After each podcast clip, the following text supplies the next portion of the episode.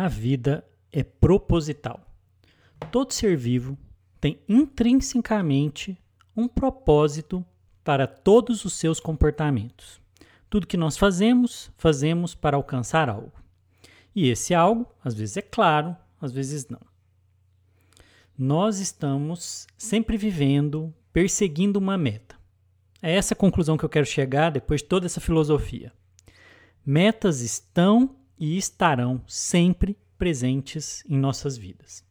Nós queremos conquistar algo, atingir um objetivo, e isso é motivador. E nossa cultura fala muito sobre esse tema.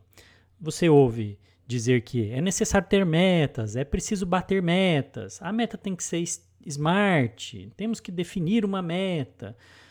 Ah, e a meta tem suas formas, seus mistérios. Se a meta não for smart, não vai, você não vai conseguir realizar ela, por aí vai. Meta.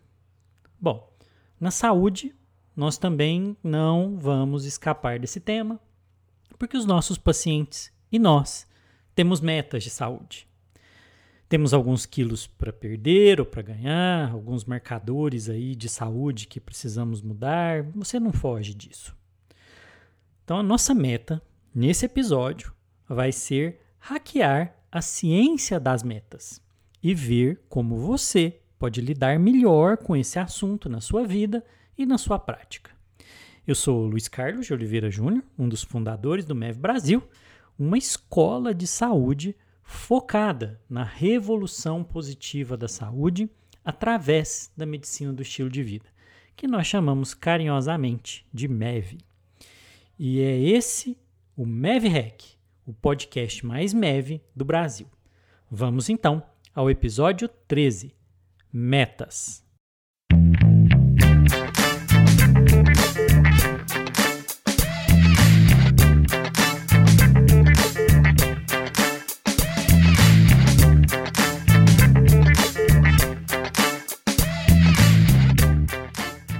Metas são objetivos, um desejo de um estado futuro com o qual nós nos comprometemos.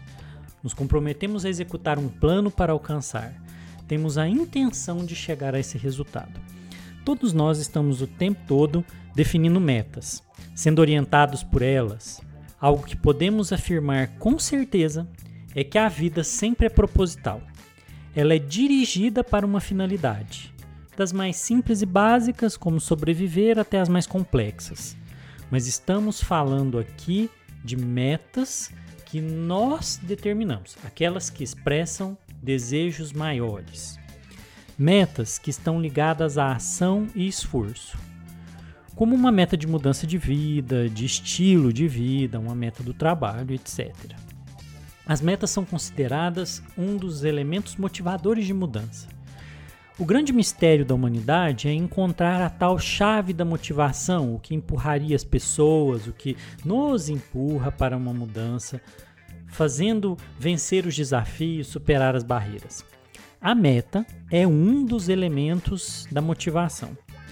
Vamos entender isso com a ajuda de uma teoria, a teoria da determinação de metas, que foi desenvolvida por Edwin Locke e Latham essa teoria, que eu vou chamar aqui carinhosamente de ciência da meta, tem mais ou menos 25 anos e ela tenta dar uma forma de análise, de compreensão do efeito que a determinação de uma meta tem, resulta sobre o esforço empregado em uma tarefa. Ela tenta pensar sobre algumas perguntas que nos fazemos sempre. Adianta gastar tempo com essa história de meta? Meta muda alguma coisa, é, dá apenas para desejar algo só e não, não fazer meta e isso vai dar na mesma coisa? Que poder, se tem um poder, a meta teria sobre a nossa motivação? Quando eu dou uma meta para alguém, eu estabeleço uma meta para alguém, né, isso tem algum efeito sobre o comportamento dela e por aí vai. Né? Então são muitas as ideias e perguntas que se tem sobre isso e são respondidas pela teoria de determinação de metas. Bom, sobre se adianta ou não determinar uma meta, eu já respondo com aquilo que eu disse antes: meta você vai sempre ter. Então é melhor que você escolha voluntariamente a sua, porque senão ela vai ser escolhida por você. O que eu estou querendo dizer com isso? Metas de saúde, por exemplo. Se eu não estabelecer uma meta de saúde, a minha vida vai seguir o fluxo, né? o que já está habituado. E eu vou acabar eh, cumprindo metas que são impostas para mim. Sem uma meta de saúde clara, eu não farei esforço algum para escolher alimentos que eu vou comer, por exemplo. Então, eu não vou buscar ter consciência do meu padrão alimentar. O que colocarem na minha frente eu vou comer. Primeira coisa, o que tiver mais fácil. Né? Então é o que está acontecendo cada vez mais. Sem essa consciência de uma meta específica de saúde, que inclua uma meta de padrão alimentar, eu vou ficar com fome, não vai ter comida em casa, eu vou lá abrir um aplicativo de entrega desses aí conhecidos e o que vai acontecer? Ele vai ficar me oferecendo coisas. E aí, como eu não tenho uma meta, eu vou atender a sugestão, entende? Fica igual o que se faz, por exemplo, é, com animais, um boi, um boi em confinamento, né? Você coloca a ração ali na frente dele e ele não tem escolha, ele vai ter que comer aquilo. Já pensou sobre isso? É uma comparação feia, mas ela cabe bem para o que acontece quando você não tem uma meta clara, né? E a verdade é essa. Sem uma meta de saúde, a escolha vai estar na mão de outros. Locke e Latham, então, falam que o ser humano tem essa capacidade especial de autodeterminar suas metas. E ele deve usá-la bem. Ter uma meta para um aspecto da vida muda tudo. É, só isso já valeria a gente acabar por aqui o podcast, mas tem muito mais coisa que a teoria diz. A determinação de meta tem um efeito muito interessante. E você entendendo isso, vai conseguir também ajudar melhor, provocar seu paciente no processo de mudança. São quatro efeitos que a meta tem quando você determina uma meta sobre o seu comportamento. Um é dar direção ou foco. A meta concentra o esforço. Quando eu me comprometo com uma meta, eu foco minhas ações para perseguir aquela meta. O outro é a ativação de recursos e conhecimentos. Assim que eu estou é, encarando a tarefa de alcançar aquela meta, cumpri-la, eu passo a recrutar minhas habilidades para chegar até lá. Outra é a persistência, o compromisso com a meta vai aumentar a minha chance de persistir por mais tempo e sustentar a mudança. É aquele problema que nós vemos todos os dias, sempre, que você começa uma mudança e desiste eu digo que mudar não é difícil. Você muda a qualquer hora, o tempo inteiro. O difícil é manter, é persistir. E por último, a meta desperta uma estratégia. Quando eu determino uma meta, eu crio uma condição para um plano. Veja, nós estamos dizendo, né, vamos fazer um, usar um pouco neurociência em termos é, sim, é, cerebrais. A meta age num nível cognitivo, que é o do conhecimento, num nível das emoções, o volitivo, emocional, e das funções executivas frontais. Então, é sobre foco, atenção executiva, planejamento. Mas é claro, se houver compromisso com a meta, compromisso é estabelecido se eu entendo que faz sentido, que aquilo encaixa na minha vida, se eu desejo aquilo mesmo. Sem isso, não tem o que possa funcionar.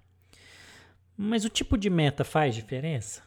Isso é legal de pensar, principalmente se você trabalha de alguma forma com uma determinação de metas. Exemplo, se você é um líder de uma equipe, ou se você trabalha com pacientes na escolha de metas de saúde, aí faz sim.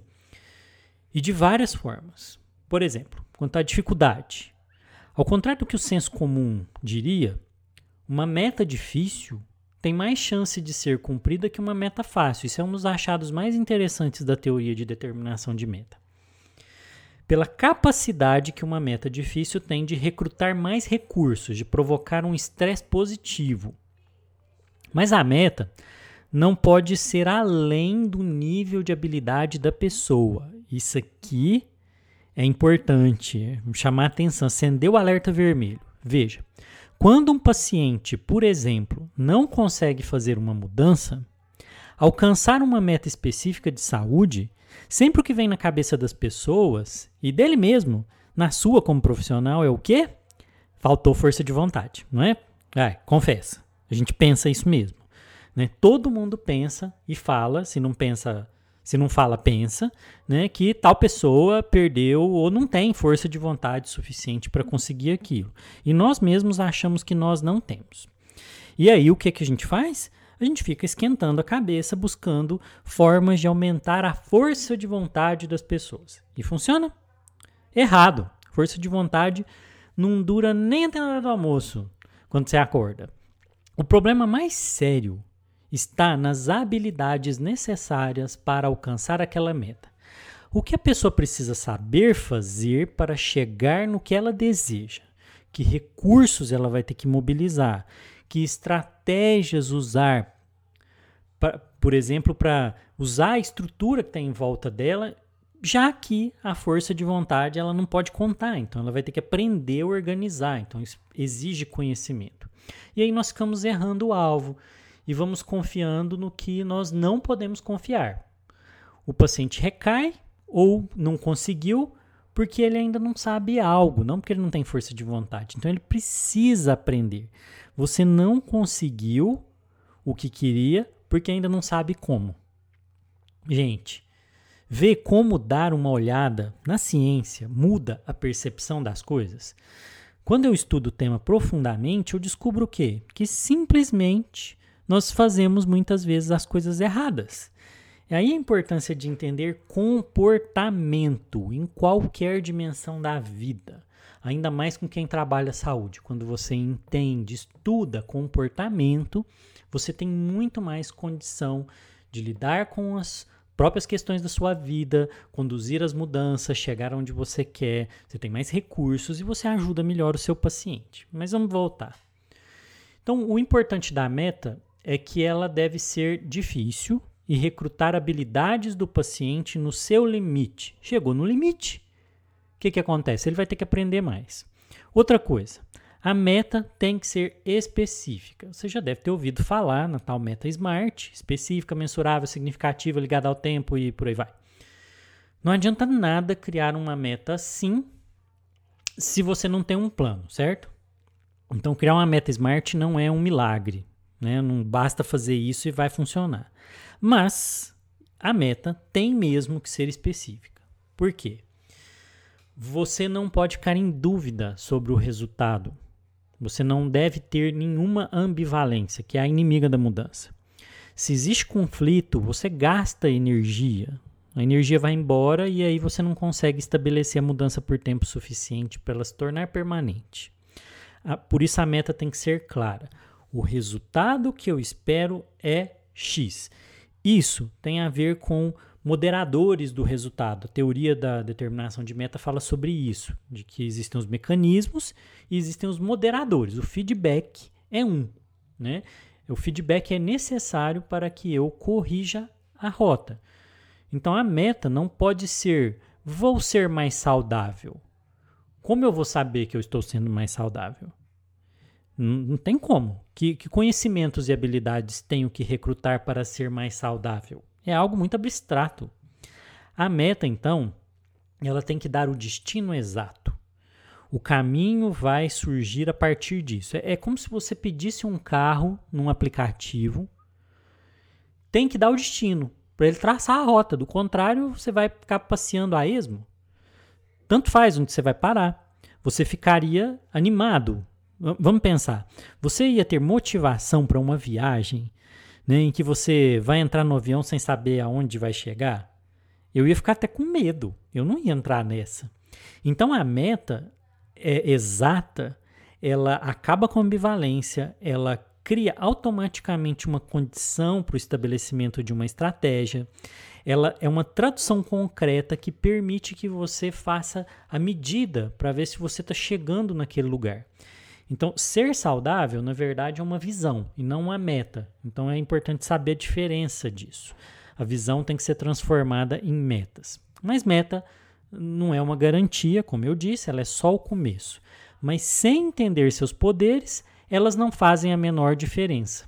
Esse é o segredo das ciências do comportamento. Quando você entende como funciona o comportamento, você tem muito mais resultados na prática. É, é por isso que aqui no MEV Brasil nós criamos um curso de formação em mudanças comportamentais, o MEV Change. Em quatro etapas você vai se tornando aí mestre na mudança, entendendo como ajudar seu paciente a alcançar, formular metas, estabelecer estratégias, né? tornar a teoria uma solução.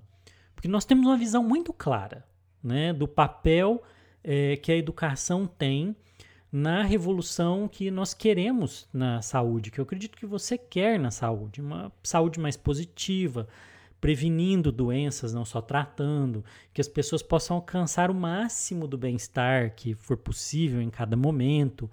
Né? Então, para isso, os profissionais de saúde têm que ter habilidades que não são ensinadas hoje nas, na, na graduação normal.